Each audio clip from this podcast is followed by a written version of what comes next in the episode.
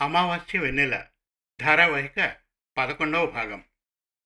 రచన BVD Prasadarao. కథాపటనం Mallavarapu Sitaram Kumar. Taxi driver Sriramana నీతి నిజాయితీలు ఉన్న యువకుడు. అనుకోకుండా అతని టాక్సీ క్రింద చంద్రిక అనే యువతి పడుతుంది. గాయపడ్డ ఆమెను అతనే హాస్పిటల్లో చేరుస్తాడు. నిజానికి ఇంటర్వ్యూ కోసం వెళ్ళిన చంద్రికతో అసభ్యంగా ప్రవర్తించబోతాడు కామేశం అనే వ్యక్తి.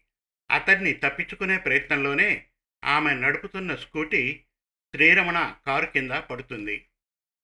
చంద్రిక వైద్యం ఖర్చులు తాను భరిస్తానని చెబుతాడు శ్రీరమణ. మధుసూదన్ కుమార్తె సాగరాకు డ్రైవింగ్ నేర్పడం ప్రారంభిస్తాడు శ్రీరమణ. తన టాక్సీ ఎక్కి అనుమానాస్పదంగా ప్రవర్తిస్తున్న రంగా అనే అతన్ని మధ్యలోనే దింపేస్తాడు. సాగర డ్రైవింగ్ బాగా నేర్చుకుంటుంది.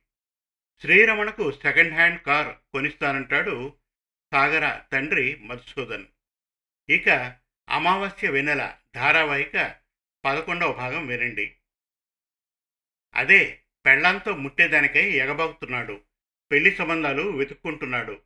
చెప్పాడు గిరి. అవునా? సంబంధాలు చూసుకుంటున్నాడా? అన్నాడు శ్రీరమణ మామూలుగానే. పెళ్ళాంతో ఏదో కూడిపోతుందని కలలు కంటున్నాడులే తేలిగ్గా అనేశాడు గిరి. ఆ వెంబడే నాకు ఆ వెంపర్లు ఇష్టం లేదు. పెళ్ళాంతో వచ్చేదానికి అరులు చాచడమేమిటి? అది దారుణం. గజిబిజి అవుతున్నాడు గిరి. శ్రీరమణ వెంటనే ఏమీ అనలేకపోయాడు.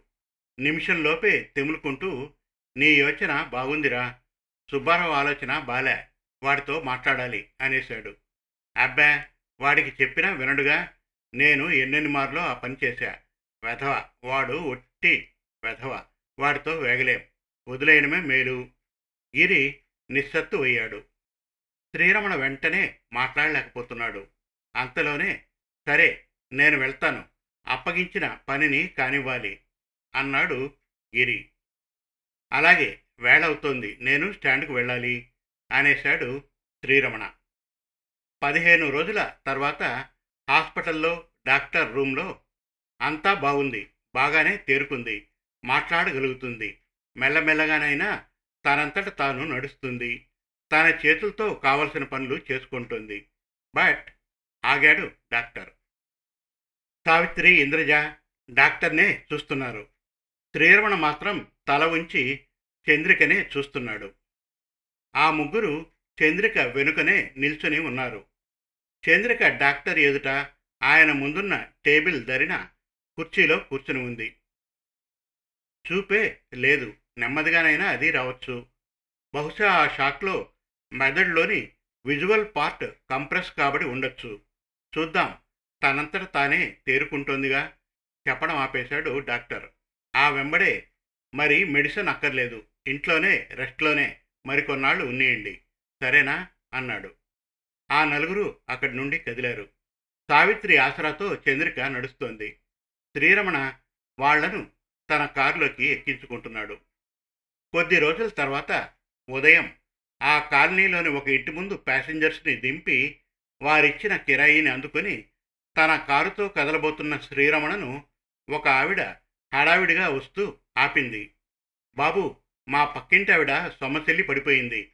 ఎంత ప్రయత్నించినా లేవకుంటుంది. హాస్పిటల్కు తీసుకుపోవాలి. వస్తావా? ఆదుర్దాగా అడిగింది. సరేమ్మా ఒప్పేసుకున్నాడు శ్రీరమణ. ఆ వెంబడే ఎక్కడా? అడిగాడు. ఆవిడ చూపిన ఇంటి ముందు కారు ఆపాడు.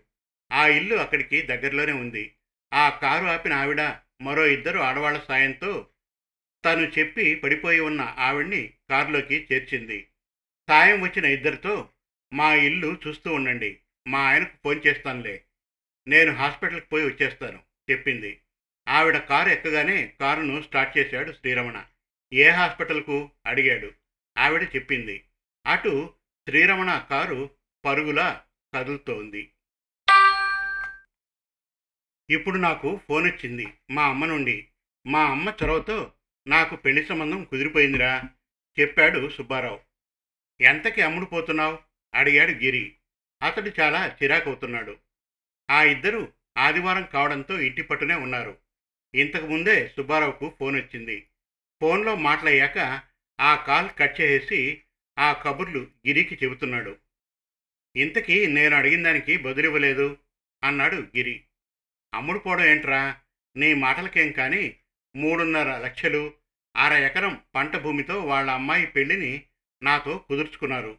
మా ఊర్లోని సంబంధమే చెప్పాడు సుబ్బారావు. అంటే నువ్వు కూడా మీ ఊరు పోతావా? వ్యవసాయం చేసుకుంటావా? అడిగాడు గిరి. అలాగెందుకు పోతాను? నాకిక్కడ ఉద్యోగం ఉందిగా. ఆ అమ్మాయే ఇక్కడికి రావాలి. చెప్పాడు సుబ్బారావు.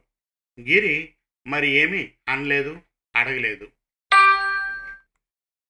శ్రీరమణ ఊతంతో ఆ అస్వస్థురాల్ని హాస్పిటల్లో చేర్పించింది ఆ తోడు వచ్చిన ఆవిడ.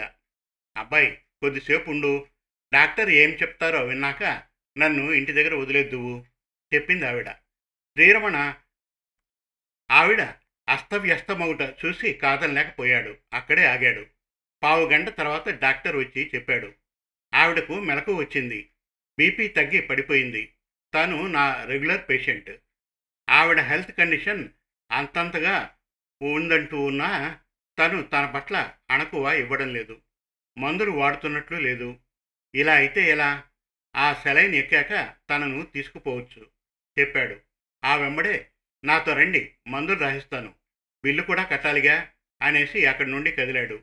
ఆ తోడు వచ్చిన ఆవిడ ఆ డాక్టర్ను తొందర తొందరగా అనుసరించింది.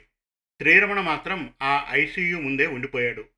పావు గంట తర్వాత డాక్టర్ వెనుక వెళ్ళిన ఆవిడ వచ్చింది. ఆమె చేతిలో మందుల కవరు ఉండడం శ్రీరమణ గమనించాడు. బాటిల్ అయ్యాక ఆవిడ్ని తీసుకుపోవచ్చట. ఉండు మేము వచ్చేస్తాం చెప్పింది ఆవిడ. ఆ వెంబడే నువ్వు అడిగింది ఇస్తానులే చెప్పింది. శ్రీరమణ కాముగా తల ఆడించేశాడు. ఆవిడ అక్కడి పక్కగా ఉన్న కుర్చీలోని ఒక కుర్చీలో కూర్చుంది. నువ్వు కూర్చో అబ్బాయి అంది శ్రీరమణతో. శ్రీరమణ కదిలి ఆవిడకు రెండు కుర్చీల దూరాన కూర్చున్నాడు. రమణ నీకోసం లీవర్ కొనిచ్చాడు. ఇదిగో తిను. ఇటివి తింటేనే నువ్వు వేగిరం తేరుకోగలవట చెబుతోంది సావిత్రి. అబ్బా ఏమిటమ్మా కుక్కుతున్నావు? అనీజీ అవుతోంది చంద్రిక. కుక్కడమేమిటే? నేను బాగానే తినిపిస్తున్నా. నువ్వే నోరు పూర్తిగా తెరవు పైగా నన్నంటావు. చిరాకవుతోంది సావిత్రి. లే అమ్మా నేను అక్కచేత తినిపిస్తా. చొరవైంది ఇంద్రజ. లేదులేవే నేను ప్రతిమారులాగే పెడుతున్నానుగా. తనే తినడానికి సతాయిస్తోంది. నొచ్చుకుంటుంది సావిత్రి. నేను నెమ్మది నెమ్మదిగా తింటాను. నా ప్లేట్ను చేతికి అందించేయండి. చెప్పింది చంద్రిక. లేదులేవే నువ్వు తిను. కాస్త ఏమరపాటున ఉండు చాలు చెప్పింది సావిత్రి. ఒక అన్నం ముద్దను చంద్రిక నోటికి అందిస్తూ. నోట్లో కాదు తన చేతిలో పెట్టమ్మా అక్క తింటుంది చెప్పింది ఇంద్రజ. అప్పుడే చంద్రిక తన కుడి అరచేతిని డొప్పలా చేసి ఆ చేయిని ముందుకు చాపింది. దాంతో దాంట్లోకి తన చేతిలోని ముద్దను పెట్టింది సావిత్రి. దానిని చంద్రిక నోట్లో వేసుకుంది. తమ కాలనీలో తన ఇంటి ముందు కారు దిగుతూ శ్రీరమణునే పట్టి పట్టి చూస్తూ ఉన్న తన పక్కింటి ఆవిడతో ఏమిటే హంస? నేను చూస్తున్నా కారు ఎక్కిన లగాయితూ నువ్వు ఆ అబ్బాయినే చూస్తూ ఉన్నావు అడిగింది సహాయం కోసం వచ్చినావిడ హంస ఏమీ చెప్పకుండానే కారు దిగిపోయింది. అక్కడ కారు ఆగగానే కొంతమంది ఆడవాళ్ళక్కడ మూగేశారు. వాళ్ళని ఏమీ పట్టించుకోక లక్ష్మి ఆ అబ్బాయిని ఉండమను. డబ్బులు తెచ్చి నేనిస్తాను అంది హంస. తనకు తోడుగా వచ్చినావిడతో లేదు హంస తర్వాత లెక్కలు చూసుకుందాంలే అంటూనే సదరు లక్ష్మి శ్రీరమణతో ఎంతిమ్మంటావు? అంటుంది. శ్రీరమణ చెప్పాడు లక్ష్మి ఆ డబ్బుకై తన పర్సు తెరుస్తుంది. అప్పుడే ఆ అబ్బాయి ఫోన్ నంబర్ తీసుకో లక్ష్మి అలజడిగా అంది హంస. శ్రీరమణకు డబ్బులిచ్చేసి నీ ఫోన్ నంబర్ అట ఇవ్వబ్బాయి నీ అవసరం తనకేముందో అంది చిత్రంగా లక్ష్మి. శ్రీరమణ కారులోకి వంగి తన లెక్కలు రాసుకునే పుస్తకం అందుకున్నాడు. ఆ పుస్తకంలోని చివరి కాగితం చివరన తన జేబులోని పెన్నును తీసి తన ఫోన్ నెంబర్ రాశాడు. ఆ భాగం కాగితాన్ని చింపి దానిని లక్ష్మికి అందించగా తను దానిని అక్కడే హంస చేతిలో పెట్టేసింది. పిమ్మట వాళ్ళంతా అక్కడి నుండి కదులుతూ ఉండగా శ్రీరమణ కారు ఎక్కి దాన్ని స్టార్ట్ చేశాడు. ఇంకా ఉంది అమావాస్య వెన్నెల ధారావాహిక పన్నెండవ భాగం త్వరలో మరిన్ని చక్కటి కథల కోసం కవితల కోసం వెబ్ సిరీస్ కోసం మన తెలుగు కథలు డాట్ కామ్ విజిట్ చేయండి. Thank you